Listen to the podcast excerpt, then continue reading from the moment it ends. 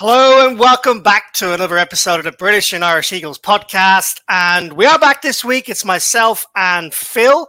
This is the second attempt at recording this podcast, as about five minutes ago, when I was doing my usual intro spiel, um, Phil decided to stand up and what can only be described as what looked like playing lightsaber with, I think, was a Christmas uh, wrapping um, pole um, and then proceeded to hit pause, and the whole thing restarted. Phil, you haven't told me yet, um, but you've you've assured me it was it was very silly. What just happened there? so basically, what happened was I um, before the podcast um, set Lottie up downstairs to do a bit of Christmas wrapping. So there's this is the office, this is the storage area for all our Christmas presents for other people and, and Bodie, of course and I thought I had, had given her everything she needed. I picked one of the wrapping uh, rolls of wrapping paper um, and set her up downstairs. Shortly, about 30 seconds into the recording, I get a message saying, I need the other roll, roll of, of wrapping paper. Of course, of course she does. So I then, trying, whilst Liam was doing his intro, was trying to sort of negotiate getting a new roll of um, wrapping paper out the door. Um, proceeded to stand up, get my uh, headset cord, um, which was wrapped around, not wrapped around, but sort of um, entangled with my pint of well, not Guinness, the BrewDog version, which I'm so sorry, Liam. I'm not drinking Guinness. I'm drinking BrewDog Black. But just just gets was, better and better. That, that's another that's another story. Um, I proceeded to you, you know the, the, as I went across the room and and pulled taut the uh, cable, it knocked my pint of black tar all over the floor. And in my ability to try and stop the podcast i pressed the i pressed the space bar which started a in the intro again. Um, and it was a comedy of affairs i have to say to witness. But you're back and is everything safe? Are, you safe? Are the family safe? Is the house safe? Uh, well the carpet might not be safe but um, uh, if Mick manages to get the because obviously we've had to start a new um a new room for this new podcast. So there is actually going to be a recording of about three minutes that if yeah. Mick, if you are listening, um, it might be worth sticking that on Twitter just for some hijinks and comedy gold. But um, yeah, it was it was not a great start. Amazing. So we're here on take two. Uh, Liam's back. Liam's back, not on a not on a a winning podcast, but a losing podcast. So he's, he's come yes. back to uh, redeem himself for missing the Niners podcast that I yeah. I had to get us through. Um, but you're back, so breathe I am. I am uh, absolutely. Let everyone breathe. Every, every, we're going to be okay, and, and that's going to be the theme of this podcast um, from me specifically. I feel like there is a lot of hysteria going on this week. I know a lot of it is founded in common sense and having just God only knows why, decided to just recap myself again of a five minute highlight reel before we recorded. Uh, I, I, damn, I damn know, know why everyone is in, in hysterics to speak about the Eagles. However, we've had some days to ponder the loss against the Dallas Cowboys, 33 to 13, and some time to reflect. Uh, there has been some newsworthy stories in the press from the team, from the media, hysteria continues to follow from the fans through to the beat writers, commentators, certainly on the national side of things. We are the the um, the pinata to bash uh, this week, and I know a lot of fans of other teams in NFL absolutely love that. So we will eat our humble pie. We deserved to lose against Dallas. They were the better team in their own backyard, compounded by error after error and some poor play calling on the Eagles' side of the ball, both sides of the ball. It was a humbling defeat, a defeat that the Eagles will not take lightly as an organization, as a coaching staff, and as a team. I fully expect the Eagles to bounce back against the Seahawks this coming week. We'll get into that in a bit more detail. Uh, so you know what you're going to listen in for this, strap yourselves in for for this podcast. We're going to talk about some of that news we just touched upon. The injury report may come out during the podcast, but we have an injury report from yesterday we can go through on both sides of the Eagles and Seahawks. We will look at the Eagles versus the Cowboys. We will talk about the good, the bad, and the damn right sexy.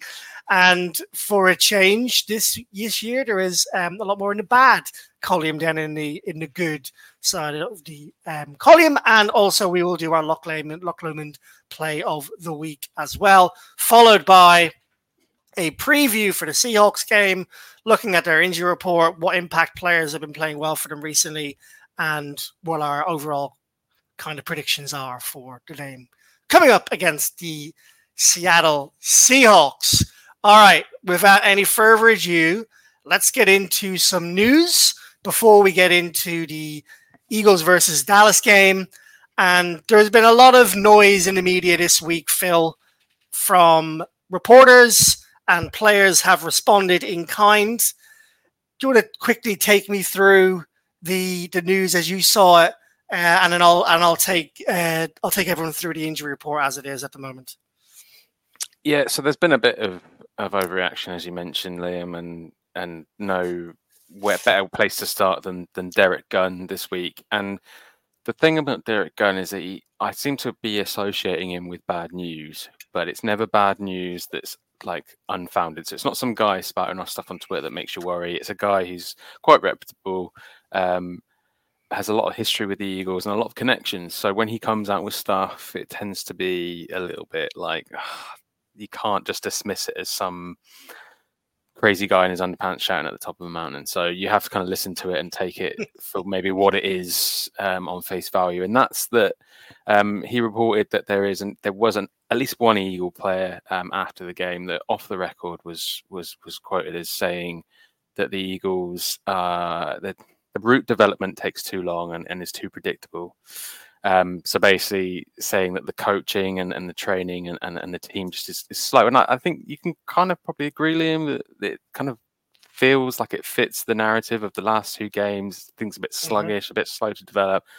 So you can kind of lead to believe it a little bit um, on face value. And when you sort of look a bit, bit closer, Mm-hmm. The Eagles have been been lauded as a as a team that's been very close knit, very mm-hmm. tight.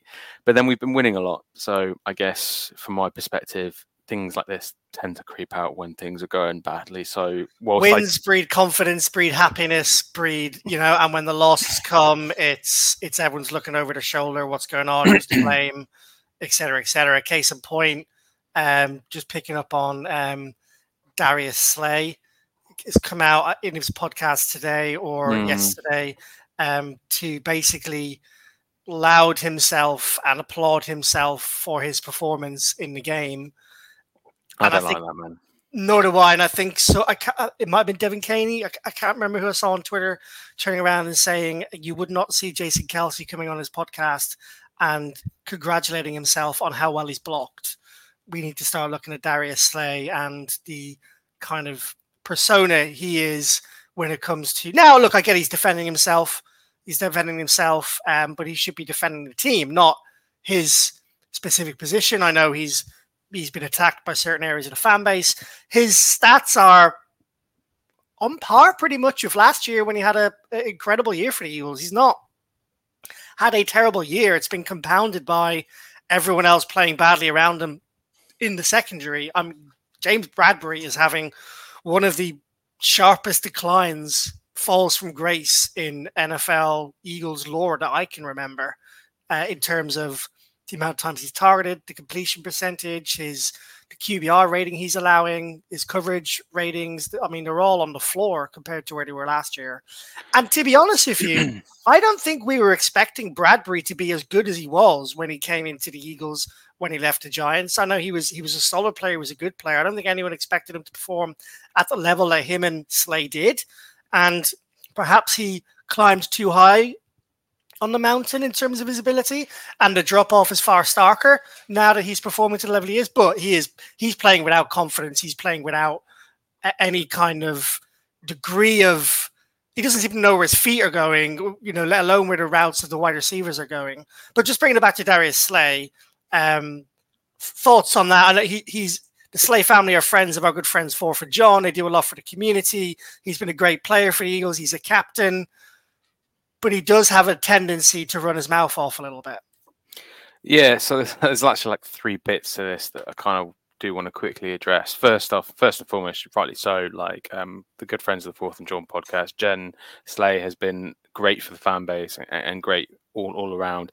And even she took a lot of heat on Sunday, completely which was ridiculous, absolutely outrageous. Yeah. Like it, that's what embarrasses me about players' families, a, man. I mean, come on, like seriously. When you when you're part of a fan base, and we, we laud how good we are as, as Eagles fans, how passionate we are, and that's like that's definitely well, that's so far over the line that it's not even worth discussing much more. It's it's you know, there's no there's no disagreement, there's no discussion. No. It's completely outrageous and, and shouldn't be part of football. Like, fair enough, level it at Darius Slay. We're all angry, and we need a, an outlet. So focus on mm-hmm. the player that you're angry about if you're angry at him.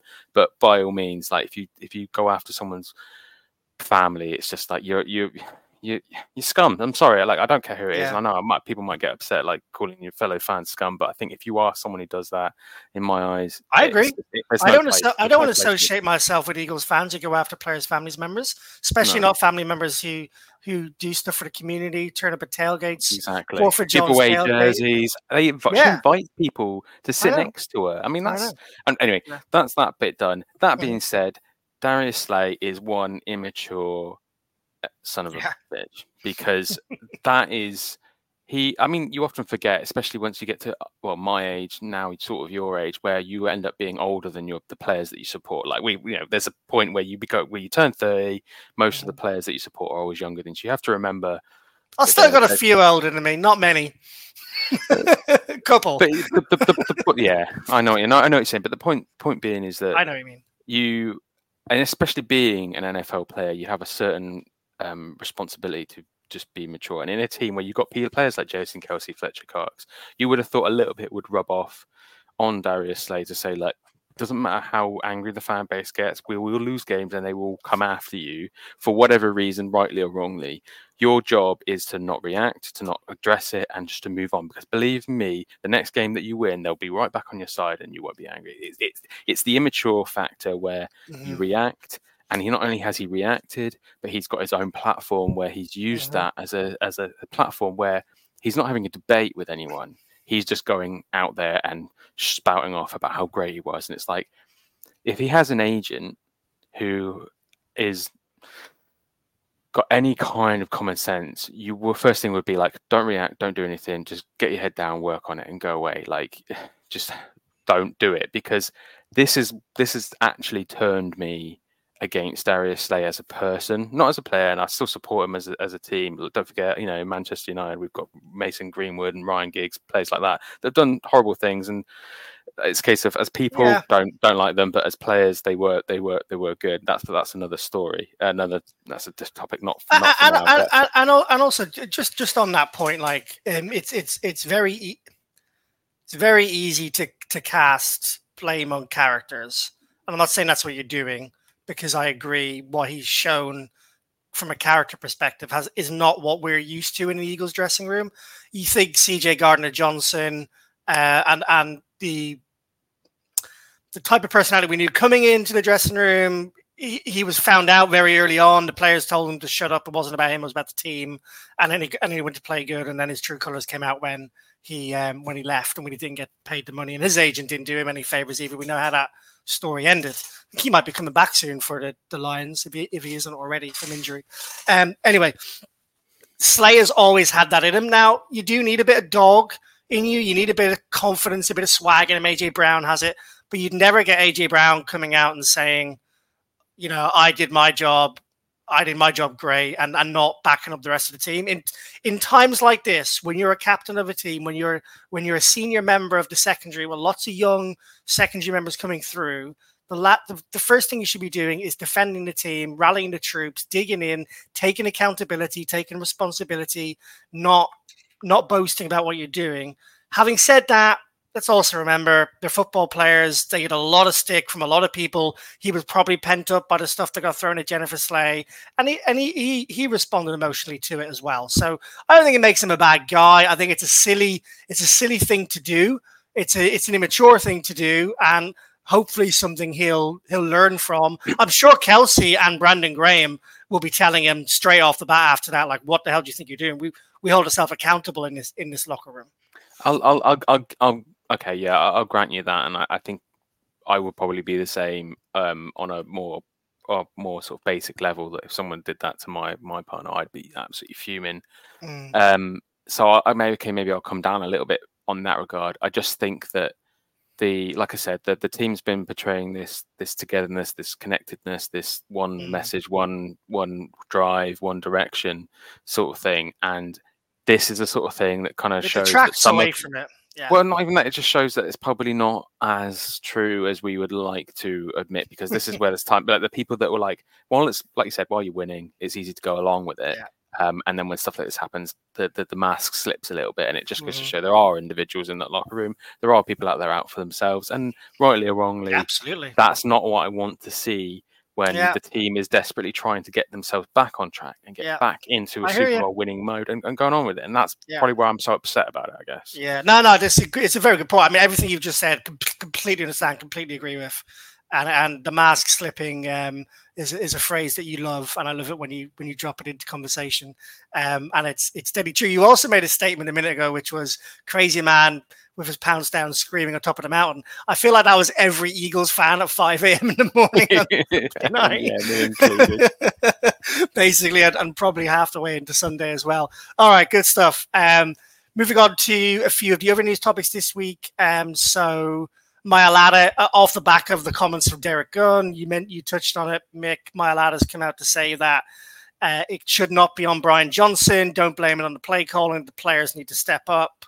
And uh, he also went on to say there was an unofficial pre uh, meet pre lifting meeting with Jalen and a few others, uh, so they could look look look to bring themselves back together. And it's not the only it's not the only thing that the Eagles have done differently this week.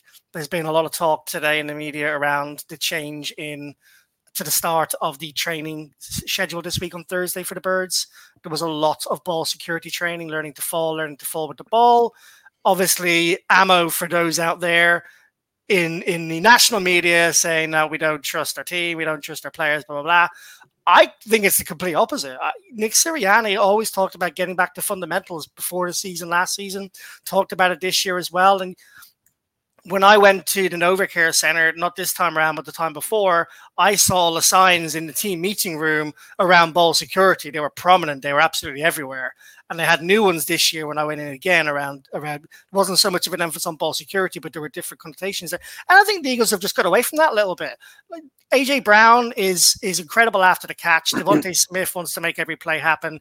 Jalen Hurts has an issue. There's, there's no denying that. Jalen Hurts has an issue with ball security, and he needs to he needs to be better. He needs to make himself accountable. We give him a lot of praise in this podcast as, as our franchise quarterback, and we loud him every single week. He's always in the good part. Jalen Hurts needs to take some responsibility. He needs to take some accountability, and he needs to hold on to the football. There's, there's there's, there's no denying that. But I think the Eagles are getting back to basics. I don't think it's a bad thing that they're drilling these things into the team. I think it's a good thing that they're, that they're making them do this. Humble them. Make show them that they need to learn how to fall on the floor from three three feet in the air. Make them realize how simple a thing it is that they're missing could could change the course of the game. And we're gonna get out. We're gonna get onto it in more detail, Phil. So let's we'll, we'll do that in a sec because there's three specific fumbles we need to talk about that changed the dynamic of the game. But just to round off um, some of the Eagles injury news, and hopefully we'll be able to give you some more as this podcast develops. But um, Cam Jurgens is still still not practicing. I believe that was today, actually, not not yesterday. So that's actually live today. Cam Jurgens is still not practicing at right guard. It's looking very unlikely to me that he suits up on Monday night. Last time we had Tyler Steen line up next to Lane Johnson at right guard. However, that was when Sua Opeta was injured. Sua Opeta was taking all the snaps at right guard today. Fully expect him to be in that position come Monday night uh, football. And I think that's all she wrote for now on the Eagles news side of the ball. We'll talk about the Seahawks when we when we preview them, Phil, and hopefully hopefully some of these injury reports um, land. But let's let's just let's go let's go into the good, the bad, and the damn right sexy and it's it's not as you know sexy as as it normally is.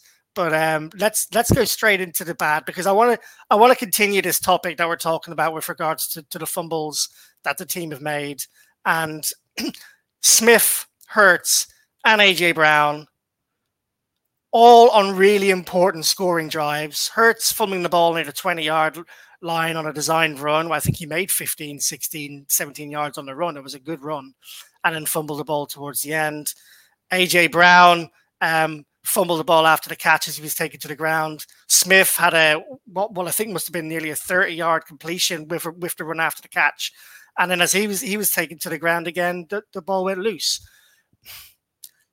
So so hard, Phil. Is this just is this complacency? Is it enthusiasm?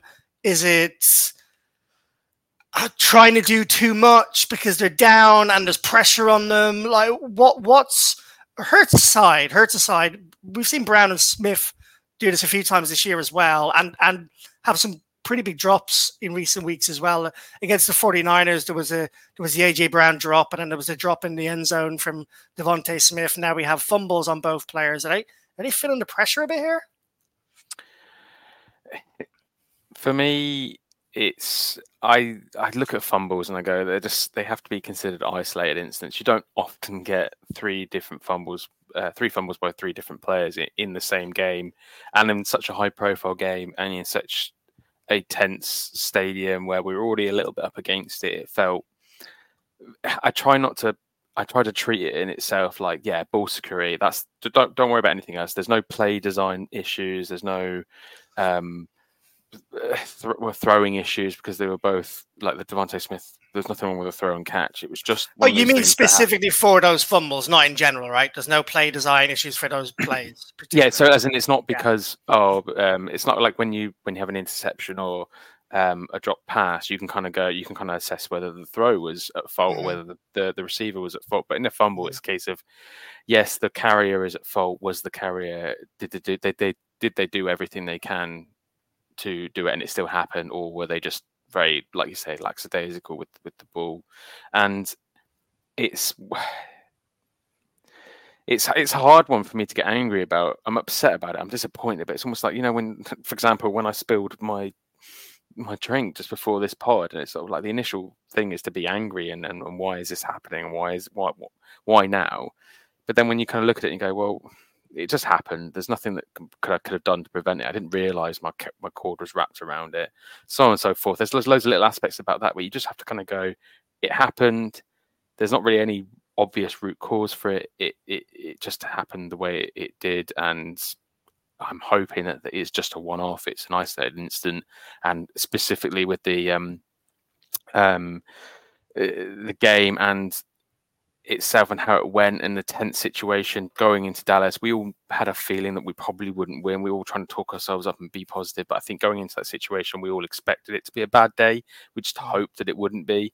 Um, and they the only thing they can do is, is is just work on ball security. But as for the the you mentioned before we got into the game about the the drills that they're they're putting the team through, the extra sort of emphasis on ball security, like personally, I look at Jalen Hurts um, doing stuttery steps and falling to the ground from you know from standing position and look at that and go that that that doesn't do anything in my eyes. In my eyes, I'm like that was more about humbling yeah the team. For me, it was a case of it was kind of reiterating to A to Jalen that, that, don't get me wrong, he is still the guy. I love him to bits, and it's like mm. he can't do no wrong. But sometimes that can get into someone's head and things can kind of get away from you where you think I'm not saying Jalen sort of doesn't take accountability. Of course he does. What he I mean takes is, more than anyone. Yeah. I feel like it was more of a statement, like from Mm-hmm. Sirianni, maybe to say we're going to humble Jalen Hurts. It sends a message to the Mhm. whole team that no one is above these mistakes and everyone is accountable for their actions. And by doing those drills and making Hurts look a bit stupid, you could see the videos highlighting him shaking his mm-hmm. head. And I think it's because deep down, Hurts is not sat there going, "Why the fuck am I doing this?" He's sat there going, "I don't want to be in this situation." Yeah, yeah, I completely Again. agree. Yeah, I, I- you've hit the nail on the head. Like, and that's ex- and that's exactly how Jalen. Like, no one beats Jalen up more than Jalen. No, no one held Jalen accountable more than Jalen Hurts. We we know that from every interview we've had with him. Um, we, we've seen him every every interview we see from coaches, from players, people we've talked to who know Jalen Hurts and met Jalen Hurts ourselves. He holds himself in in in a different stratosphere in terms of accountability. So when you see him shaking his head and when you see him disappointed, he's disappointed at himself. He's not yeah. disappointed at the situation. He, he's disappointed at the situation he's put himself in by that happening. You can see his reaction every time he fumbles on the f- pitch. He's like, God, I've got to be better than this. I've let the team down in this specific specific play. This isn't Jalen Hurts thinking this is beneath me. I, I don't believe that for a second. And I think it's a really important point, Phil, because a lot of people out there will be thinking that uh, who don't know Jalen Hurts, or and honestly, we know Jalen Hurts personally, but we know him pretty well, having covered the team as closely as we have since he was drafted. We've watched pretty much all of his interviews. We've we've met people who know him and have met him, who, who we've interviewed and asked them. I certainly have with, with Big Dom and Co. as well. Um, and, and and and lots of lots of our contacts have, have interviewed him, and and they all say the same thing. He's as advertised. He's the hardest worker in, in the team. His dad was a coach. Um, you know, his dad coached him hard. He wants to be coached hard. He likes being coached hard by Nick Sirianni. He asked Sirianni to do that when he was first drafted. Maybe people have forgotten that element about Jalen Hurts a little bit with with all the euphoric rise he's had. But you you hit the nail on the head. Jalen Hurts is shaking his head in that video because he doesn't want to be put in that situation again and because he's disappointed in himself, not because he thinks he's beneath him. I think that's an excellent point, Phil. Excellent point. Um, good stuff. All right. Um, let's look at the. Um, let's look at the. Well, just can I just quickly touch on AJ Brown for a second? Um, he's not in a good part of good in Damn Sexy today, but he did have uh, 90 plus yards. He had a decent game other than that, other than that fumble. And had the other two fumbles not happened, perhaps there wouldn't be so much shone on AJ Brown. He, he, had a pretty good day as a wide receiver for the Eagles, um, but the Eagles didn't score a single scoring touchdown. So you can't really praise any of the offense when that when when, when that happens. Uh, I expect the Eagles to be very very good at securing the ball this coming Monday against the Seahawks. I don't think there's any excuses now. I Jalen Hurts specifically is very good at putting stuff out of his mind and carrying on. AJ Brown's confidence, as we know, is always through the roof. And DeVonta Smith couldn't believe it when he fumbled. Uh, and, and, also couldn't believe it when he dropped that catch in the end zone. I was like, this doesn't happen to me because he catches everything and he's, he's brilliant with the ball. So I'm not overly concerned about AJ Brown and, and Jalen Hurts. Uh, sorry, AJ Brown and DeVonta Smith. Jalen Hurts needs to step up and look after the ball more. He needs to take accountability for that, and I think he'll do that. I think he, I think he will do that.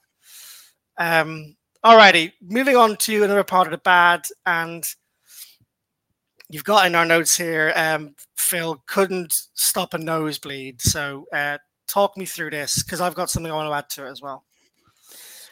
Um, yeah, it felt like yet again similar, very similar situation to the Niners game where the, the Eagles just couldn't stop on third downs, and it was a ridiculous stat that, that that came out of it. The Cowboys converted over half of their third down attempts. And it's an alarming trend that's stemmed from the Bills and Niners um, games where the Bills were allowed to convert 59% and the Niners a whopping 73. So three quarters of every attempt on third down was tran- was translated into a first down. Um, so the Bills and the Cowboys games were, were eerily similar at 56 and 59, um, respectively. And it's just I don't. I mean, I think we have to keep remembering, reminding ourselves that the secondary is not the same. And I think going back to the, the Darius Slay and James Bradberry comments is that we, you know, we've been we haven't had Maddox all season. Mm-hmm. That's a big loss. We've been constantly plugging holes, and in the linebacker situation, we've been suffering injuries. Dean's hopefully coming back soon, but yeah, CJ Gardner, CJ Gardner Johnson went. Um, TJ Edwards left this year as well. Who's one of the best we, linebackers in the league. We we promoted uh, undrafted free agents in Ben VanSumeren up for the last game. That's how situation is. So you have to kind of remember that the Eagles are basically trying to plug holes wherever they can in secondary. But that being said, um, it just felt like they just couldn't stop a nosebleed if they tried. They couldn't do anything to stop the Cowboys doing what they wanted. Even like I think, it, unless it was sort of third and seven and longer, I don't think any Eagles fan out there felt safe. Like, yeah, we're gonna get, we should get off the field on this one. It was like, if it's anything less than seven yards, they're just gonna find uh, a middle of the middle of the field pass or uh, a rush that was just gonna sort of bash through or a swing pass or anything like that. The Cowboys just seem to have an answer for whatever situation that we threw at them. So you know, all, all credit to the the, the Cowboys coaching and, and, preparation. They just seemed like they were much more prepared and more up for the game. But I think that the Eagles definitely need to be accountable on yeah. on defense in this game. No, one hundred percent. And and I was listening to every word you said there, Phil. But the injury report landed, so I, I was just checking that out as you were as you were speaking. So, um, com- completely agree. The the defense needs to be accountable. So I'll, I'll, build on that for a second because again, what's not in the good part of our good, the bad, and damn sexy was the defensive line. The defensive line didn't have a terrible didn't have a terrible game. Uh, Haason Reddick had two sacks, which I think went unnoticed to everyone. Um, he, he two sacks, um, and also Fletcher Cox had a sack, which uh, we're going to get on to was then um, turned into a um, a return for a touchdown as well. So defensive line played well, but the issue is the play calling and the um, and the what's the word I'm looking for here? The um, execution where that word is coming from. The execution on defense on third down and on second and long and a third and long. I think there was a moment where it was like it was third and twenty. Like if they get this, I'm going to bed, and then it happened. It was like, oh, for God's sake, like it happened like a number of times, and we we we, we had them on a lot like second and long, like third and long on multiple occasions, and they kept either getting penalties at the right time or they kept um or they kept get you know converting on third down. It was it was really really frustrating. The Eagles when they come up against teams in the playoffs, like the 49ers, like the Cowboys, whoever it is they whoever it is they come up against, they they're going to need to play a different game on defense unless there's severe injuries on on the opposition side of the ball. That that defense playing that way does not work against these teams. They have too many skilled players. They have too many ways in which they can beat you. You have to put pressure on when pressure is already on, right? You have to dial up the pressure and we need to blitz more. There's absolutely zero doubt about it. So, a couple of updates which has just landed in the last couple of minutes. The injury report has been released for the Eagles. Zach Cunningham is still on the did not practice um, tab for the injury report at linebacker. Cam Jurgens, as we mentioned, did not practice today with a pectoral injury. Darius Slay did not practice today with a knee injury. And Reed Blankenship has cleared concussion as he was a full participant in practice today. I'm not sure if he's officially cleared it, but he was a full participant in practice today. So wearing signs for the Eagles there with Slay and Cunningham not practicing on Friday. Hopefully we see them on Saturday, um, either in full capacity or, or, or limited, which gives them a chance to suit up on Monday. But on a Friday, on a Friday afternoon, three days before a game, uh, not not really want what you want to see from your your star quarterback as he is, despite everything we said in this podcast and your um, and your River linebacker, who's probably been our most consistent linebacker so far this year. And then another another update, um, which is fresh off what we've just been talking about, and that is AJ Brown has come out to distance himself from the Derrick Gunn comments regarding the routes being uh, taking too long to develop. Uh, there was a lot of people. There were a lot of people who had said that, that Gunn was was um, was was linked to AJ Brown uh, because they they'd worked together, they'd been together. It's not the case. Um, they don't know each other, and he's distanced himself from those comments. Gunn hasn't said it was AJ, so if AJ says it wasn't Gunn, and, and Gunn's Gunn's always accurate in what he says, and I completely believe that. Also, AJ Brown was targeted 13 times in the game. I hardly think he's going to be complaining about um, getting getting getting targets or, or, routes taking too long to develop. So, just a couple of updates um, there, Phil. Do we want to just quickly talk on penalties? For the Eagles versus Dallas game? Um, we don't need to spend an awful lot of time on it, but I think it's definitely noteworthy to say that we had ten penalties for just under 100 yards, 95 yards on the on the day. Um, a lot of false starts, which I guess you, you, you can often put down to being in on the road, especially in in the stadium, and, and listening to the um, Go Birds podcast, who were there with their their travel company. Um, similarly to Philly sports trips with a large group of Eagles fans. Obviously disappointed to be there, but they they did come away saying how how obviously impressive the stadium is, the dome is. You know, Jerry was obviously an impressive piece of architecture and that, and, and, and likewise the the noise is going to be quite substantial in a dome first first off and i imagine dallas fans don't need a reason to be loud like we were exceptionally mm-hmm. loud we were probably louder in a non-dome than they were i'm pretty sure but um a dome definitely helps to reverberate the sound. So you're going to get these sort of miscommunications, and and Marla was on WIP sort of saying that a lot of it does come down to to, to communications and um, between the O line about where you're lining up, who you're blocking, all the sort of play calls pointing out um, linebackers, and all that sort of stuff that's important to, to know for a quarterback, especially. Um, and the false starts comes that way, so you can kind of half excuse that. Um, and there was, you know, an absolute bullshit defensive pass interference call on, on Darius Slay. So I mean, he's coming out crowing. I, I, feel like I understand more if he was coming out talking about the penalties and stuff that he suffered. Mm. People would have more sympathy for him because that was clearly sort of. It's just one of those things where it depends on the on the officials that you get on the day and how how attentive they are. You know, they miss blatant calls sometimes, and then they they're absolutely eagle eyed on the smallest little um, grab or or touch um, of a jersey, and it's like bang done. You know the the the, the penalty that was picked up for the, two, uh, two, the, two penalties picked up on scoring plays in that game. Yeah, so the, well, the first one predominantly for me sticks out um, mainly because it was so early in the game. It, and it set, the tone in my eyes for how the game was going to go. They they th- they throw a flag and then they they kind of say there's no foul for for holding, and it's like, well, in the moment, you saw something you thought was holding.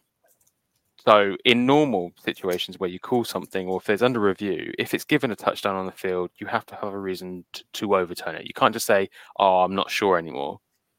You kind of have to go, "No, actually, it wasn't holding." And it's not that. That's not like one of those situations. You're not reviewing it.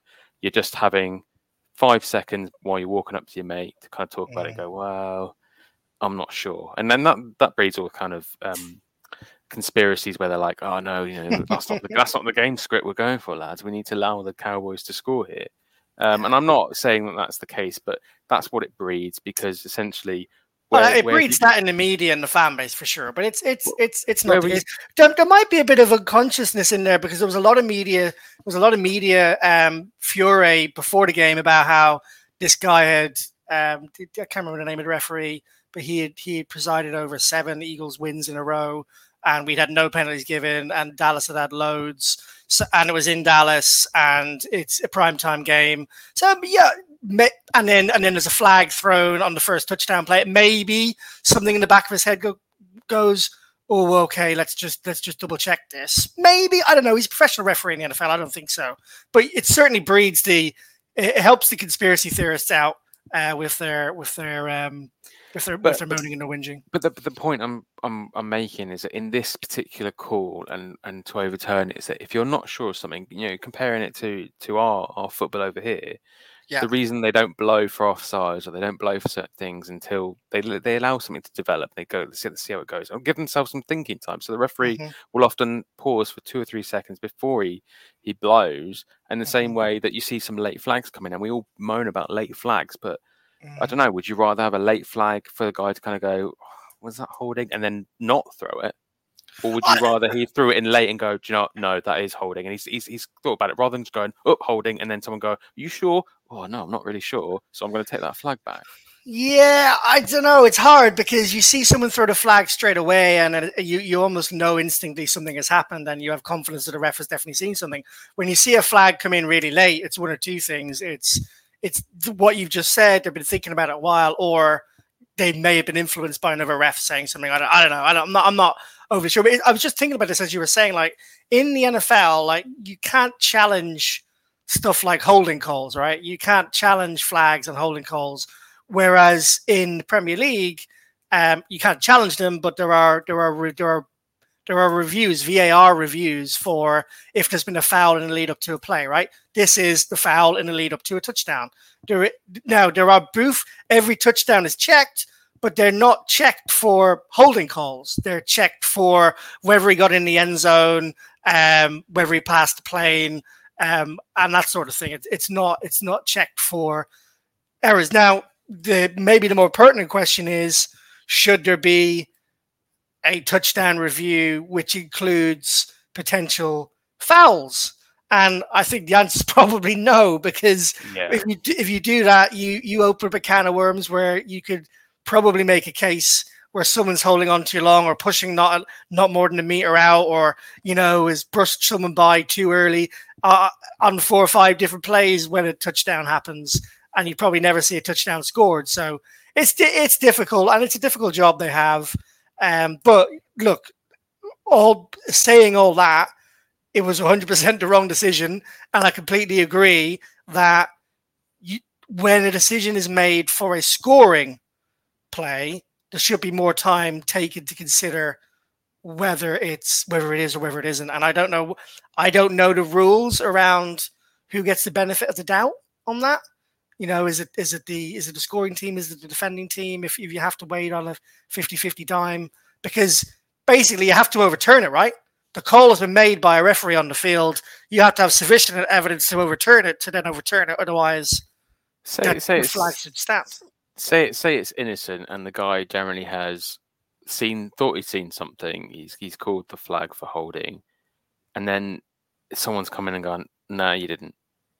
It mm. undermines it, for me. It undermines a little bit the the the, the legitimacy of, of of having your additional um, officials to call for things like that if he thinks he's done it. If he if it's him who's second guessed it and gone, I've thrown it and then I've second guessed myself. It's like don't throw the flag in the first place. If you're not if you're not more if you're not 100 percent sure. Do we know not, if the main ref overruled it or did the guy pick I'm, it himself? I, you're, you, I, you're musing. Yeah. I'm, I'm musing of the two possible situations where he's either been overruled or he's second guessed himself. If he's yeah. second guessed himself, then then surely he shouldn't be throwing the flag in the first place if he's not sure. Let it go, and just people people will turn around and go, oh, there's a bit like as we do in every game. Oh, nobody called the holding on that in those stats. People just kind of they say it, they forget about it, they move on. They go, "Oh, no one called the holding on that that that Cowboys touchdown." But because they threw it and they took yeah. the flag back, uh-huh. that's the problem I have. Is that either he's second guessed himself and wasn't confident in the first place, or someone yeah. has come in and gone, "No, you're wrong." Um, yeah. and, and, in which case, like he's that. either been he's either been overruled or wasn't didn't feel strongly enough about it to to put up a defense for it. Yeah, yeah, it's a good point. It's a good point. Um, I guess it's by committee, right? They all four of them get together and they say, okay, well, you've said you've seen it, you said you haven't seen it. What do you guys think? Um, maybe maybe I, it's based on majority. I don't know. We maybe we should get a ref on the podcast. I, I think I think for me, if, if I was that official and I'd thrown the flag, I'd throw it if I was confident. And also, if someone came up to me and said, "Are you sure?" I'd be like, "Well, I wouldn't have thrown it otherwise." Like, yeah, trust yeah. me that what I think I've seen is the truth, and let's just go with that because it's probably the safest option. Is to blame. It's easier to blame someone for what mm. they thought they saw than what happened. Do you know what I mean? Oh, yeah. he thought he thought it was holding. Okay, well, I disagree. Well, we'll move on. Yeah. Well, let's well, on that note, let's move on because the penalties were not the reason we lost this game, um, and we certainly don't want to sound like we're 49, 40 whiners because we're not. We we've already said the reason we lost this game. We're Cal- Dallas were the better team. So let's touch on some good, and then we're gonna. I'm gonna do a quick segment on um, reasons to be positive. We'll have a quick break to do our advertisement, and then we will get into the, seven, the 76ers, the Seahawks um, preview. So for the damn right sexy, take it away. The Philip. damn right sexy. I got in there. I'm not as quick as Mick, but I was prepared this time. Um, the damn right sexy this week, and I'm hoping everyone agrees with me once again. Um, last week was um, was you guys for turning up to the watch along, although it could well have been this guy. So I think partly because of that, but also partly because of the incredible highlight in an otherwise drab and dreary game. Um, Braden Mann, damn right sexy this week, and I think you all know the reason why. Um, I think it caught every single Eagles fan, old and new, in completely in their step, kind of watching it going, did we did did did we just throw on a fourth down fake punt. I mean, I've seen teams like the Lions and the Dolphins over the last couple of years bring out these wacky plays because Dan Campbell and McDaniel are wacky guys and they're creative and and kind of sit there longingly thinking, I mean, I know you don't need to, but it'd be nice to see a little bit of excitement and a little bit of a fake here and a, and a yeah. we've tried it a couple of times and it's been quite drab and dreary, but that and just caught everyone unaware, completely turned everyone from their their pit of despair, even for a brief moment, just to see us make the Cowboys, even just a small minutia of the game, look uh-huh. quite ordinary. Um, it was it, everyone was elated when that happened. Like it was like, yeah, come on, something to cheer about. I've got um I've got a new segment for the podcast which I've just made up, which is Liam's Liam's hot take of the week. Here's my hot take of the week. Brian Johnson is keeping a lot of his play calling up his sleeve for the playoffs. The Eagles are not showing too much pre-snap motion. They're not confusing defenses too much. They want to lure lure some of defensive coordinators into a false sense of security. They want to keep them sort of up their sleeve for the big games. And because they've done so well at winning games, and being 10 and 3 and they can still clinch number one seed without giving too much away. My hot take of the week is Brian Johnson is keeping a lot of this under wraps for the games that really matter. So there you go. You can tell that you probably don't listen to Go Birds as much as I do. Um, oh, okay. Because Go that on. is that is an ESP take. No way! Long. Is it? It is. It is. Um, he he said it actually before the Niners game. His take was, and I'm oh, probably going to be paraphrasing a bit here, was that we don't want to show everything on our playbook and all that sort of mm-hmm. stuff to the Niners in a regular season game when we're more than likely going to play them in the AFC Championship game. Now, obviously, at the time we hadn't lost against the Niners and we hadn't lost against the Cowboys, so there was, we were at the the supreme confidence levels um, of we're going to the championship game. It's just a question of who we're playing. So I'm hate to say it, mate, but you you are literally ESP incarnate on that one. Wow. Um, okay. Yeah, I don't know how I feel about that one. I'm joking. ESP is a, ESP is a, a great a great pundit, and I don't I don't mind being compared to him for hot takes because you need to take a take every now and again. And uh, well, it just shows that I am genuine because I don't I don't very often get to listen to all of the Eagles podcasts. I probably only get to one or two a week, and um and and don't get to go birds as much as you do. And I definitely didn't hear that take. So um yeah, there you go. I'll I'll take it. Or maybe but, I'll message ESP about it.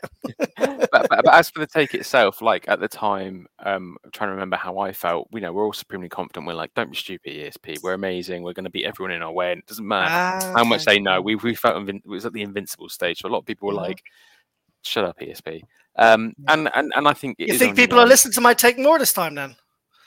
Potentially, I think you're you're making a big stretch off one special teams play Oh no, no, that's, that's Michael Clay. No, I'm genuinely not. I've, I've, I've, genuinely thought about it for a couple of weeks. So probably at the same time ESP did. Maybe we are born um, bred from the same cloth. Um, but I've genuinely thought about it for a while when everyone's been talking about these pre-motion snaps because I think the Eagles um, use pre-motion either 31st or 32nd most in the league. Yeah, they're very low down in the pre-snap motion percentages. Yeah, and, and, it does confuse defenses, and, it, and especially when you're using play action, it confuses defenses even more, and it can open up space over the middle. And we're not using the middle of the field as much as we should when we're when we're throwing the ball. And I know that's been affected by Dallas Goedert not being around, but but but we haven't been using it as much. And and I just think you know the Eagles have been there. They've been to the Super Bowl recently. They know.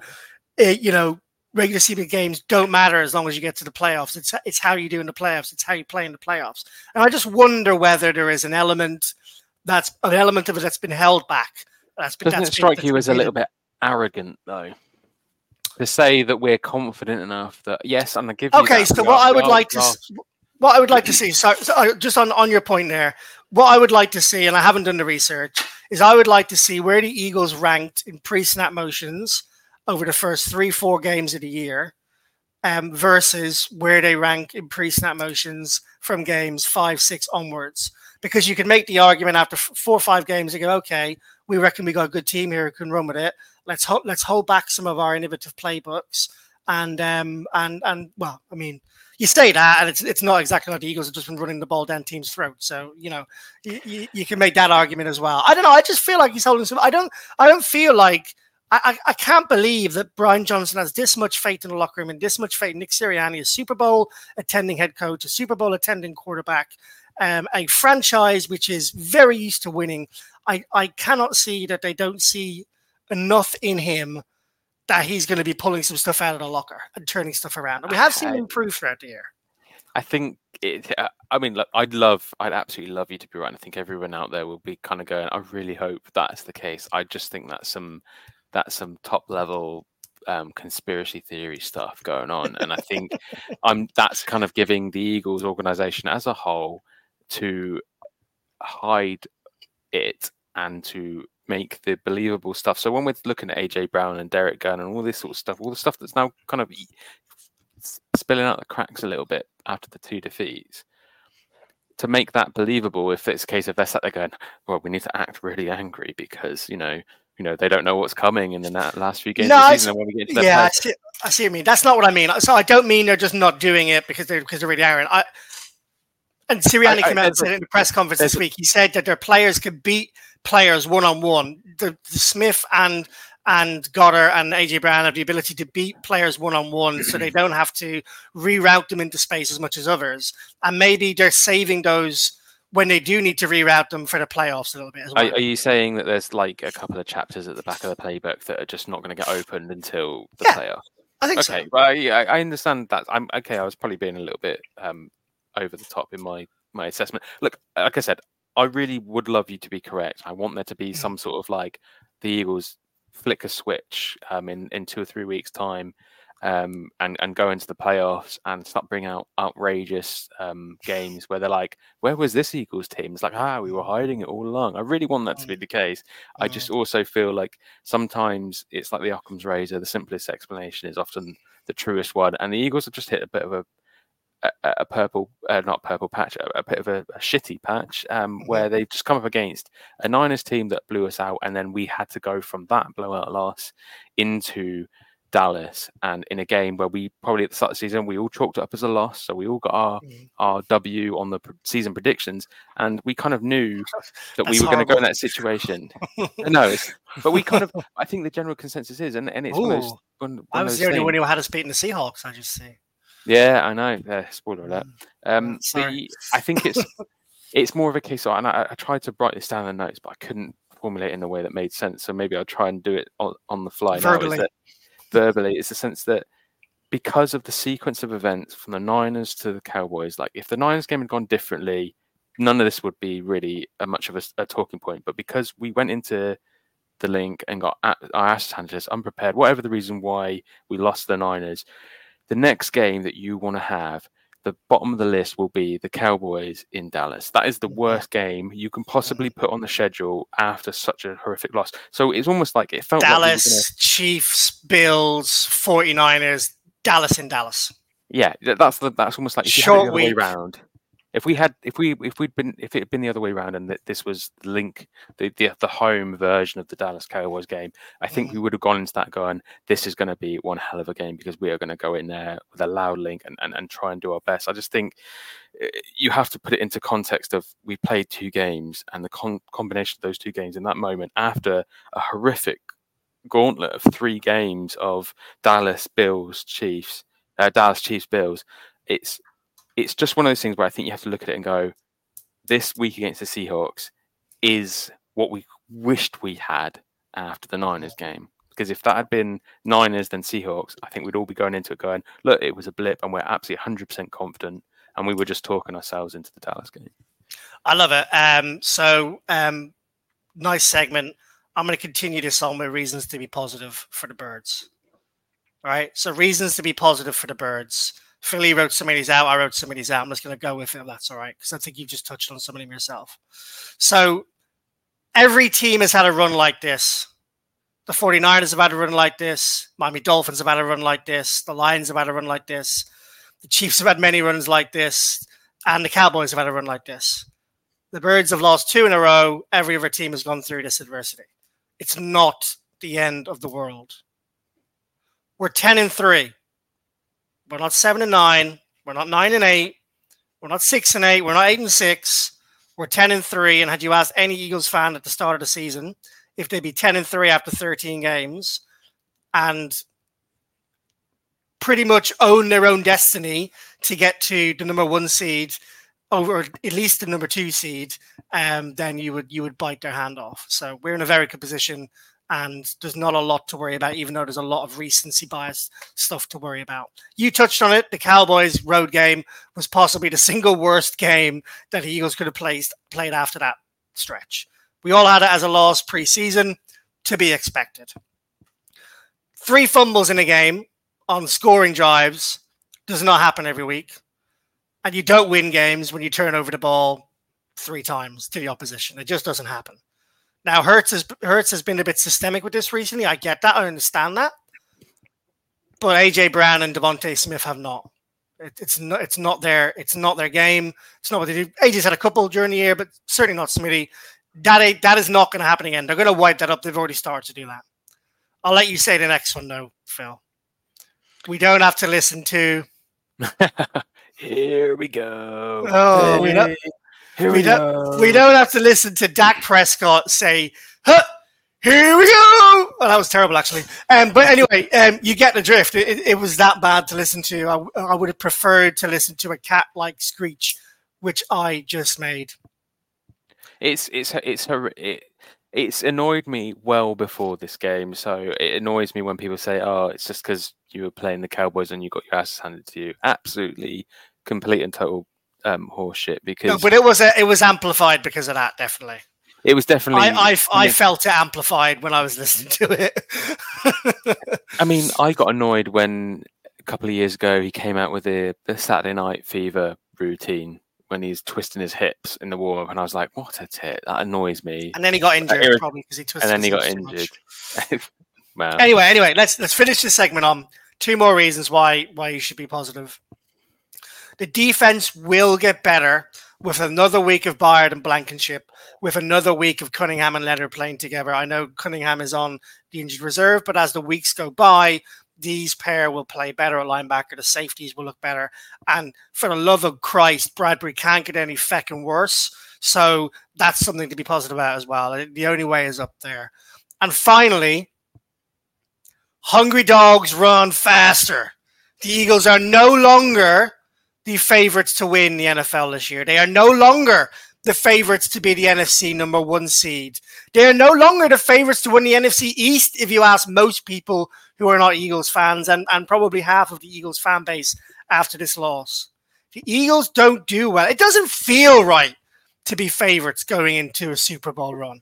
It doesn't feel right. And especially in a year where Patrick Mahomes and Josh Allen and Joe Burrow are all floundering, it doesn't feel right to be favorites for the Super Bowl. The Eagles do it best when they say nothing there. No, I just I couldn't. Exactly I what went through my head. I couldn't. Eagles do it best. I couldn't resist. It just came into my head. But it, it is when they say nothing at all, right? It is when when no one says nothing. When no one says anything about them, right? It's when the when the when the league isn't hating on the Eagles for being the favorites, when they can't deal with the fact that the Eagles are the favorites. They'd rather shit on us, and we'd rather they shit on us because when they shit on us, we come out smelling of fucking roses. Well, it's for, for me, it's like the this situation. They they took the way they talked about us when we were two point two games clear in the NFC above the Niners um, was like where we are now. So they were talking about us like we were in the mix, on the same level, and and and there's nothing to discern us. So they was like, well, the Eagles have they got enough to to show it? It's like, hang on a minute, we're, we're two games clear, and, and don't get me wrong, hindsight's a wonderful thing, and they're going to be a certain amount of ah, oh, we were right, but it's like, well, now it feels like the way you talk about us is is appropriate for the situation we're in. So now you're saying, can the Eagles do it? It's like that's the way we like it. We like that doubt. We like that conversation, but not when we're two games clear because it just doesn't compute when you talk about a team. Like if you talk about any other team, the Cowboys or Bills or the Niners, and they were ten and ten and one, where all the other teams were eight and three or, or mm-hmm. whatever at the time. It's like you'd be like, why are you say why are you talking about the Niners like they're terrible when they're two games clear? But mm-hmm. I guess that's just us. Yeah, yeah, it might be. It might be. Look, the Eagles fans love to moan and whinge. We've seen it all week. It's our fan base. We own it. We love it. I, I don't. Uh, every now and again, I, I, might, I might get a bit irate um, at some people in the chat when they're too negative, and, and I apologize profusely because I'm such a positive Eagles fan. Um, but I do appreciate the love and the passion and the joy that um, the Eagles bring and and and what that can mean to some of our mental healths and our frustrations that boil over into messages, online posts, etc. As long as they don't um, attack specific players and or their families, as we discussed earlier on in this podcast. But uh, listen, anyway, moving on, we'll have a quick break for our sponsor, and then we'll get into a preview of the Seahawks game. Back in a sec.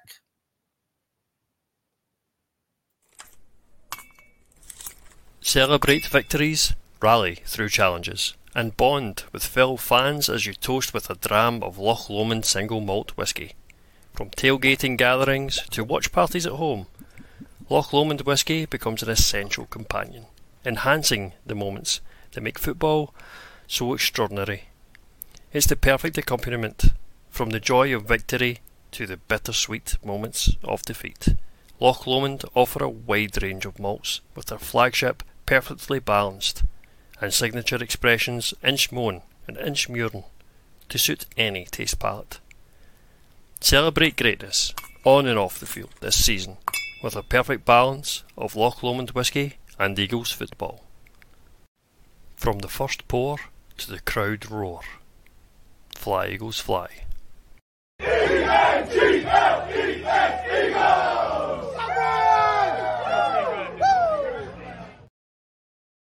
Always calms me down for like the next part of the podcast listening to that. Like just such a soothing toned voice. What better time to give away our Loch Lomond play of the week? And Phill, I'll let you take this away, my friend. So, as with the damn right sexy, there were very few moments in the game that could be truly considered highlights or reasons to be positive or enjoy the game whatsoever. But just when the Eagles were really struggling to to get anything going on offense, the the defense comes in with a fantastic play to get what ended up being our only touchdown on the on the board. Um, a combination between the veteran Fletcher Clock, Clocks, the veteran Fletcher Cox, and the rookie Jalen Carter, um, combining to force a uh, Dak fumble and Jalen Carter scooping it and taking it 40 yards. He was quick, man. He but was. we know he's quick. We know how good he is. I think that was that was a chance for everyone to see. Like, oh man, Baby Rhino, baby. Like, imagine how if that guy's coming towards you as a quarterback, that's going to send a message across to our future opponents. But I think it should have sprung the team into life. Unfortunately, it didn't. Much like the um the the big Dom ejection of Greenlaw and Niners game, we were hoping that was going to be the spark that was going to inspire the team to to come a comeback to, to bring on a comeback. But unfortunately, it wasn't to be. But That's That why we lost both games. We lost the 49ers because Big Dom got ejected, and we lost to the Cowboys because he wasn't on the sideline. It's as easy as that, guys. I mean, I wish it was that way, um, and I love, I love the, I love, I love that. But um, yeah, no, I I think it still has to be celebrated, and and it was such a, it was such a great moment because I think I was at that point about to consider heading to bed to at least watch it in bed. You know, Mhm. much in the way that when you can see a game's going one way, it's like, you know, I'd much rather be sort of like be able to roll over and turn over. But that then drew me back in annoyingly for another quarter, um, where it just got progressively worse after that. So um, thanks, thanks, Jalen Carter. You, you both gave me the best moment and also the most annoyed moment where I end up staying up for another 45 minutes to an hour longer than I should, longer than I needed to, to watch what continued to be quite a drab game. But um, congratulations, Jalen Carter. Your, your bottles in the post. Absolutely. Talking of bottles, thank you to our sponsor, Loch Lomond, for our Christmas care package that was delivered to That was incredible. myself, Mick, and Phill. Um, whiskey, um, champagne, and of course the Ben Lomond um, gin, which they also do, which is, by the way, absolutely fantastic. All three are fantastic, but the Ben Lomond gin um, was one of our um, one of our wedding favors, along with the uh, miniatures. We got compliments from them from everyone. People want to buy bottles of them, and and of course, if you're a British and Irish Eagles member, you can go onto the Loch Lomond website and use your um, discount code on there. Um, good stuff. Um, moving on to the Seahawks game. Let's talk about the Seahawks. They have a number of injuries. The Seahawks do at the moment. A number of injuries in their secondary, a number of injuries to some of their key players, and a number of playmakers. They've had a up and down season so far. They have they're six and seven. They've beaten the Panthers, the Lions, the Giants, the Commanders, the Browns, and the Cardinals. Only real team of note to talk about there is the Browns and the Lions, I suppose.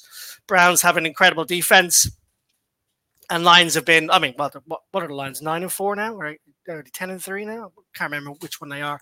Um, but they, I don't think. Anyway, they're doing very well. Should should probably know that, but they're, they're doing very very well this year. So a couple of couple of good teams they've beaten, and they've put a lot of points up on a lot of teams. You know, even in losing games. and they they put up um, they put up where are we? Where have we gone here? They put up 37. No, they put up three against the Ravens. They put up 29 against Cat, the, the Commanders. They put up 24 against the Browns. They put up. They only lost by four points against the Bengals. They beat the Seahawks, the, the Cardinals, even 20 to 10 and um, they put up 35 points against the Cowboys, and they also put up 16 points against the 49ers. So you can make the argument that they played the Cowboys and the Seahawks and the 49ers, excuse me, much better than we did uh, the Seahawks. However, however, Geno Smith, as of yesterday, still hadn't practiced this week and is is very much questionable to suit up, and we could see Drew Lock suiting up the quarterback position for the Seahawks. Devon Witherspoon, who's in the running with Baby Rhino for defensive rookie rookie defensive player of the year, has not practiced all week, and again did not practice yesterday. He came out of week 14's game, didn't come back, and hasn't practiced all week. That's a huge loss if it is indeed a loss for the Seahawks. Jordyn Brooks, um, one of their best linebackers. He's got four and a half sacks this year and an interception and a forced fumble, as well as leading the team in tackles. He also did not practice yesterday. And then some of their other star players, Leonard Williams, Jarran Reed, their defensive tackle, and also Jamal Adams, although he's been pretty crap the last 18 months, all were limited in. Oh, Jamal Adams was actually, he did not practice. So they're quite banged up. I know the Eagles are banged up a little bit. We talked about some of the players that are out, but in but in terms of star players, they're also missing some some key players who are out for the season, specifically their, their defensive, their star defensive end. Um, but if Geno Smith and Devon Witherspoon are do not suit up on Monday, that massively changes it in our favor, Phill. Right? Uh, yeah, absolutely. And and and I'm going to admit something here. I had absolutely no idea what the Seahawks record was um, going into the pod tonight. I, I think I just naturally assumed it would be somewhere around the eight eight and four mark, um, eight and five mark, uh, where they were sort of not doing badly, but probably sort of on the cusp of maybe a, a divisional place or a, a wild card spot. Um, but six and seven is pretty poor for them, considering how good a team they were when they lucked into Geno Smith playing at quite a high level last season. So coming into this season, a lot of people had them um, maybe winning the division over the Niners if if things went their way. But six and seven is pretty poor, and and the six teams that they've they've beaten: Panthers, Lion, Lions, Giants, Commanders, Browns, and Cardinals. So you can argue that there's only one team on that list of teams that you can argue as a as a. I'd say two. Sort of... I'd say Lions and Browns because they've got winning records. Winning record, yes, but the Browns are very much an anomaly in terms of they, their defense you know, is just incredible. Their defense is just amazing and kept them in games, and they've they've won a won a, won a fair few of them. But yeah, okay, well, even well, even one thing so, I will one thing I will throw just to play devil's advocate for a second, and, and something I only just realized as well. Their losses are against the 49ers, the Cowboys, the Ravens, the Bengals, the 49ers again, and I'm missing one. The Rams. Rams. So other than the Rams, you know, the other losses are against teams who are Super Bowl favorites. 49ers, 49ers, yeah. Cowboys, Ravens, Bengals, not so much, but yeah. Uh, and, and the Cowboys game, you know, we we watching that back um, the following morning. I was thinking, great, the Seahawks are going to do us a massive favor, and they they almost did it. They they, they drove them really close. They did a hell of a better job than we did going into mm-hmm. Dallas. That's for sure. Um, and I think I'm not writing them off. I'm and I'm not trying to sort of put them down to make myself feel more confident about us playing them. But I generally am after seeing their record and who they've beaten and seeing their season as a whole. Um, uh, I'm feeling a little bit better about it. You know, the fact that DK Metcalf has has, has massively gone off hitting it in the last couple of games, especially, um, and starting to have a bit of a game. And against our secondary, someone like DK Metcalf, Metcalf is going to have an incredible opportunity to have a big game. Mm-hmm. I'm just hoping that that is the only thing that we have to worry about. And as long as we can get our offense um, clicking together and, and keep putting up points, we can nullify, we can focus on DK Metcalf. They've got Tyler Lockett and Jaxon Smith-Njigba, who are also incredible players. So it's going to be a hell of a test for a beaten up secondary. But I feel like we've played games like that this season already where mm-hmm. they've had a potent offensive receiving core. Mm-hmm. And we've been able to do just enough to keep them on an average game and and do do well elsewhere and, and, overall like sort of you know speaking of the Vikings specifically at the time with Kirk Cousins, Jordan Addison and and Justin Jefferson we managed to sort of keep on top of them. I'm hoping Slay plays for that for that reason, but mm-hmm. I feel like that the the confidence I've got is also boosted by um, having the need to come back. Mm-hmm. Like we wish this game had come after the Niners game because I feel like it would have been a good opportunity to defeat a team that wasn't terrible, um, but we, we, could be confident of beating. So, in terms of oh yeah, you only beat the Seahawks, wouldn't be an issue. But also, it would be a tough enough challenge to sort of warrant people kind of going, ah, the Eagles came back and and and and, and sort of really try to sort of turn the narrative around again. Yeah, I mean, if you look on the offensive line, the Eagles have a, a, much better offensive line than the Seahawks. If you look at their wide receiving core, I would say it is the Eagles have a better wide receiving core, um, better better receiving core. AJ Brown, DeVonta Smith, and Dallas Goedert are, are better than uh, Lockett, Metcalf, and JSN. Um, it's not a lot in it, but as a top three receivers, they they are a better wide receiver core. The Eagles have a vastly superior quarterback, which is the most important position on the field, than both Geno Smith and Drew Lock, whichever lineup. The the secondary for the Seahawks is battered.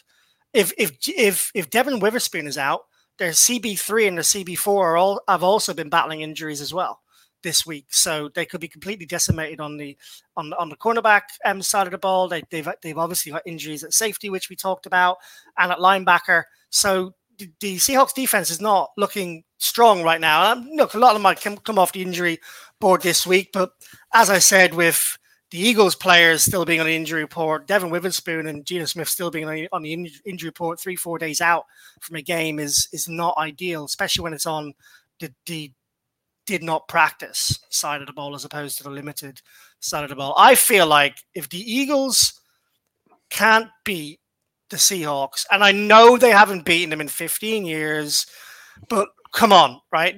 The Eagles, most of those games, guys, were with, with Russell Wilson playing, right? In his prime was a top three, top five quarterback in the league. We didn't have Jalen Hurts then. Carson Wentz was playing the last time we lost a game to the Seahawks in 2000 and 2000, 2020.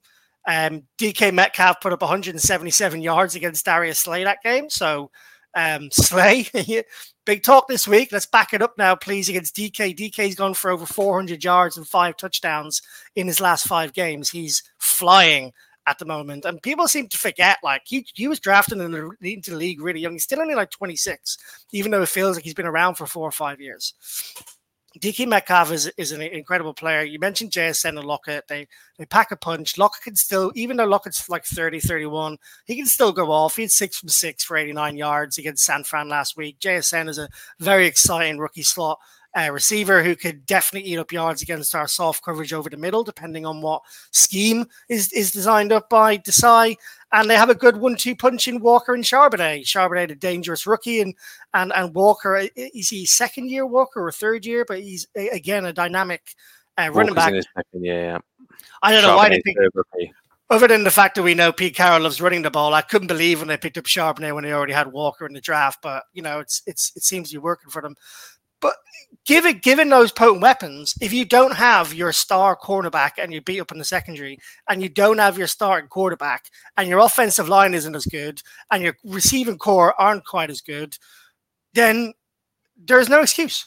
The the Eagles have to and should beat the Seattle Seahawks. I I I think the Eagles can win this comfortably. I think it might be a comfortable win for the Eagles. And that might sound crazy to some people out there. The Eagles are going to get back to basics this week. They're going to probably design up a few more plays we haven't seen them design recently to show show the league that we we, still have it. Um, Jalen Hurts is going to be on it. They need to win. They're underdogs. They have the better team. They have the better roster. They have the fitter roster. There's no reason the Eagles should win this game. If the Eagles lose this game, then I start to worry. If the Eagles lose this game, I will come on this podcast next week and tell you I'm seriously concerned that the Eagles don't have a shot of making a deep playoff run. I think they'll still make it to the playoffs. Of course they will. But I'll be very concerned that we can't beat a, be- a, big team in the playoffs if we can't beat Seattle this week. I, there's no excuses after this one, but I'm fully confident. Successfully um, drawn the round of applause there. I think that's what we all needed to hear, Liam. I think that's um, for me. It's more of a need than a than a than a expectation. I think this has to happen, and if it doesn't happen, then you know people can kind of look at the Niners and, and Cowboys game and go, they yeah. weren't just one offs, mm-hmm. and that, that's a problem. And I think if we come back and beat the Seahawks, yes, people will still say, yeah, but you couldn't beat the Cowboys and Niners, but we can comfortably sit in the knowledge that it was just a terrible combination of two games in the wrong period, and we we, mm-hmm. we didn't get up to at the end of a terrible gauntlet of tough games, overtime games against massive oppositions. It, mm-hmm. it, it's a shame that, that the, the Chiefs and, and the Bills aren't in, in, the NFC because we'd feel a lot better about it because they're AFC opponents. They kind of hold very little weight mm-hmm. in terms of tiebreakers and stuff. But I think we can go into the to, to Seattle and and win games. But I feel like we have to go in and we have to win well. We can't come out of this game thinking the old gif of, you know, yay, the Eagles are playing. That was terrible. Yay, the Eagles won. You know, the, the line graph with the eagle on it saying, you know, how how it is watching Eagles games so far this season, which is they're they're a tough watch, but you come out of it feeling elated because they won the game. We need to go in there and we need to dispel the the the the, the, the vicious rumors well, dispel the, the specter of, of not being able to win in Seattle. Dispel mm-hmm. the the rumors, yeah. like you said, of the Eagles being supposed frauds in the eyes of the, the mainstream media, and mm-hmm. to go in there and to give the players confidence. And I and I said it in the group yesterday to say that if we if we if those two games end up being the springboard for us going into the next four games and smashing them out of the park, and then going into a playoff game and absolutely um, going in with our heads our heads held high and, mm-hmm. and going into a great playoff one, then then then I'll ultimately, in hindsight, be glad of those two horrible games for being the reason why the Eagles didn't become complacent mm-hmm. at the mm-hmm. wrong time, going into a playoff run that, that ends up costing them because they, they were they were overly confident. So mm-hmm. um, the think, right time for those losses to happen might sound stupid, yeah. but it is. Um, but it, it's it's the right time. All right, good stuff, Phill. Let's let's wrap it up there for this week's for this week's edition uh, my my lovely my lovely wife is looking forward to a little bit of um, Breaking Bad action. We're going to get going on tonight. We just started watching Breaking Bad. For we both got through season one. Um, many years ago, 15 years ago, Breaking Bad was made. Can you believe that? That's when it was started, 15 years ago. And uh, we we watched Never the first. Into it myself. Yeah, well, nor did I. So, so this is me telling you and any other listeners out there, uh, this is your chance. It's been a while. You probably all started it. You might not got into it the first three episodes I watched last night, I haven't laughed as hard or cringed as hard or looked away as often or looked back and been gripped as much as those first three episodes. So I'm looking forward to a little bit of vino tonight. I'm going to go and see my, my dad tomorrow. We're having a, a bit of a Christmas soiree with my dad and his wife at his because we're seeing my um, my mum and Kate's mum side of the family over Christmas. So that'll be nice. Um, looking forward to watching Sunday night football and watching uh, all your teams play, put a few bets on, maybe some DraftKings bets on, and, and, and not need to worry about the birds. Hopefully, we see some losses from some of our rivals. That would be that would make a nice little a nice little tip to the hat on Sunday afternoon, and then Monday night we're gonna go watch the birds beat the Seattle Seahawks. Let's not forget, Bird Gang, we already beat the Cowboys before. Yeah, we lost, but we've beaten the Cowboys before. We've already beaten the Rams. We've beaten the Lions. We've beaten the um, We've beaten Miami. We've beaten the Bills. We've beaten the Chiefs. We've beaten six teams that have been in the, the topic of Super Bowl contenders this, this year, apart from Rams. Um, we've been five teams who've been in the Super Bowl conversation all year so far this year. A couple of bad games. I'm ready for us to win on Monday Night Football. I hope this podcast has given you some positivity and encouragement that the birds can bounce back from this. Phill, it's been an absolute pleasure, my friend love going back and forth with you on this one. And we kept it to under an hour and a half for a podcast, which is an absolute dream. Um, what are your plans for the weekend before we shoot off? Uh, I am doing all the last minute bits and pieces before Christmas because it suddenly dawned on me that it's the last weekend before Christmas. I know there's a the Christmas weekend kind of doesn't count. This is the last organized. Everyone's, everyone's, drunk from next Friday onwards, so it's game exactly. over. Then. So I need to get everything finished off this weekend, and then uh, then it's into silly week, as the the armed forces tend to call it, where nothing happens, lots of alcohol is consumed, and no one does any work. So it's silly week, and leading up to Christmas, everyone's in a good mood, and let's um, enjoy Christmas. Let's. Um, I can't wait for the fact that the Eagles are playing Christmas Day secretly. Oh, I know, I know.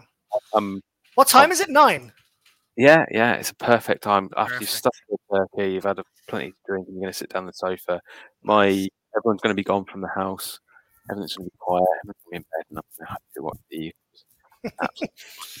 that sounds amazing. Um, everyone listening in, send us your Eagles Christmas jumper photos this week on Twitter. We'd love to get a little reel of them out there. tell us what you're doing over the Christmas period. Give us some feedback on the podcast. Join up to the British and Irish Eagles membership if you haven't already. Um, but yeah, I think for now that's that's me. That's Phill. Uh, we're off for the rest of our Friday evenings. We hope you enjoy listening to this on Saturday on your strolls, on Sunday on your bike rides before the games, on Monday at work while you're cycling yourself up to the game. Uh, we've been the British and Irish Eagles. I've only had one drink on this podcast, which I think is a record. And um, we love you. Speak to you soon. F the Cowboys.